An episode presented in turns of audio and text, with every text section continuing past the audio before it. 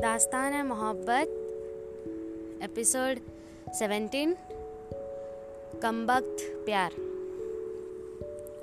ज़िंदगी कभी उन रास्तों पे भी ले चलती है जहाँ पर सफ़र एक नई उमंग लाता है, और वो परेशानी भी देती है जो हमें हराने की कोशिश करते हैं। प्यार ज़िंदगी की वो एक ही राह है जहाँ उमंग भी मिलता है और परेशानी भी। पवित्रा की शादी के बाद नैना को ये बात बहुत अच्छे से समझ आ गया था कि समीर को उसके घर वाले या फिर नैना को समीर के घर वाले कभी नहीं अपनाएँगे। समीर से ये बात बोलने में नैना को डर लग रहा था। समीर नैना को दीवानों की तरह जो चाहता था। उसके लिए नैना से बढ़कर और कुछ भी नहीं था। पर नैना सबके बारे में सोच रही थी। उस दिन नैना समीर के साथ खेल रही थी और खेल खेल में उसने समीर से बोल ही दिया, समीर, अर्ज़ किया है।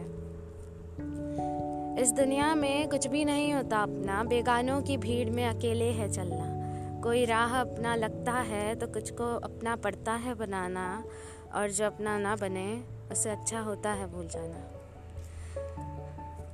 समीर, ज़िंदगी हमें बहुत से मोड़ पे ले चलती है, जहाँ हमें कोई अपना नहीं दिखता। कभी अगर ऐसा मूड हमारी ज़िंदगी में भी आया कि ना तुम मेरे साथ रह सको, ना मैं तुम्हारे साथ तो वादा करो तुम मेरे लिए अपनी ज़िंदगी बर्बाद नहीं करोगे। मेरी एक बात याद रखना, ज़िंदगी चाहे तुम्हें कितना भी दूर क्यों ना कर दे, जब मौत आएगी ना तो हम दोनों साथ होंगे। याद रखना, मौत को भी इंतज़ार करना होगा उस वक्त का, जब हम एक साथ होंगे। तब तक अपनी ज़िंदगी अपने हिसाब से जीना। कुछ भी हो जाए, खुद को और हमारी मोहब्बत को हारने मत देना। समीर, ये सब सुन के बहुत चक्का रह गया। उसे समझ ही नहीं आ रहा था, नैना अचानक से ये सब क्यों बोल रही है? वैसे भी, वो कभी सपने में भी नैना से दूर खुद को नहीं सोच सकता। समीर कुछ कहता, इससे पहले ही नैना ने कहा, वक्त आने पे तुम्हें मेरी बातों का मतलब समझ आ जाएगा, समीर। तब तक मेरी इन बातों को बस याद रखना। प्यार भी बड़ी कमबख्त चीज़ होती है। किसी को समझ ही नहीं आती, बस दिल में उतर जाती है।